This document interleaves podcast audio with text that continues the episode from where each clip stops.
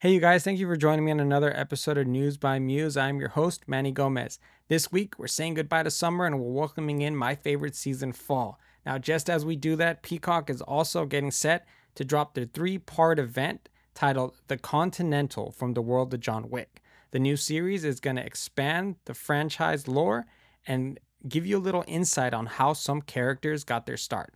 Now, speaking of insight, Peacock gave us a little insight on the new series when they turned the Roosevelt Hotel in Hollywood into the Continental. Let's take a look. During our time at the Continental Hotel, we were treated to a special presentation with executive producer and director Albert Hughes and executive producers Basil Iwanyk and Erica Lee. Here, we learned about the journey into taking the John Wick franchise back in time to the 70s to learn about the rise of one Winston Scott. In the movies, we have such limited amounts of time to kind of delve into the characters in the world and specifically the Continental, which itself has become a character in the movies and, and so special, and everyone wants to know more about it. Who works there? How does it work? What's the you know the inner lives of the assassins? So I think it's been fun for us to kind of take a deep dive into that, and the show really does that. During our visit, we also met with other members of the crew, including the action director, production designer, sound editor, and costume designer. Keep an eye out for a dedicated video to this event on our website as well as interviews with some of them. The Continental from the World of John Wick premieres Friday, September 22nd, exclusively on Peacock. And out of some exciting news in streaming via Transponder Snail.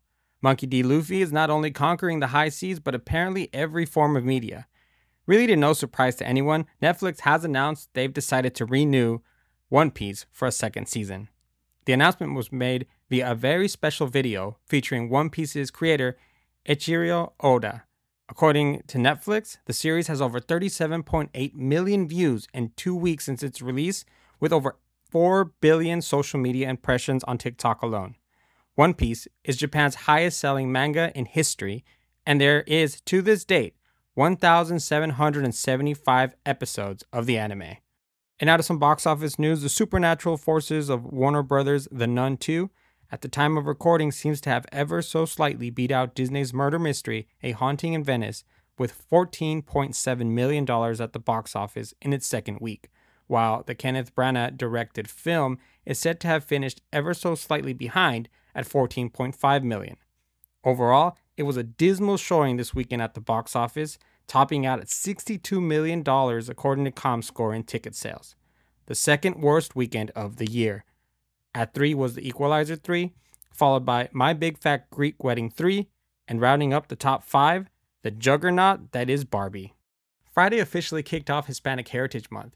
It's a special time to recognize the contributions and influences of Hispanic Americans to the history, the culture, and achievements of this country. Just in time to kick off the celebrations, Prime Video has released a new feature film, A Million Miles Away, starring Michael Pena and Rosa Salazar. The film is inspired by the real life story of NASA flight engineer Jose Hernandez, who was born in Mexico, then worked in the fields in Central California, and was able to persevere and become an astronaut in NASA. News by Muses Michael Sandoval caught up with Hernandez and director Alejandra Marquez. I, I had a parallelism with Jose. No, I thought that if he got to walk into NASA with that confidence and with that you know, pride. I could do the same with my first English language film, and I did. I think this this opportunity changed my life because of the material I, I was working with. An instant inspirational classic uh, that allows the viewer to dream big on their own, have their own big dream. You can find the full interview on our website, musetv.net and you can enjoy A Million Miles Away, now streaming on Prime Video. As we wrap up, I just want to take a moment and acknowledge that this past weekend we celebrated my favorite superhero, The Dark Knight, on Batman Day. I cannot tell you how much I've enjoyed watching the character evolve from comic books to television to movies.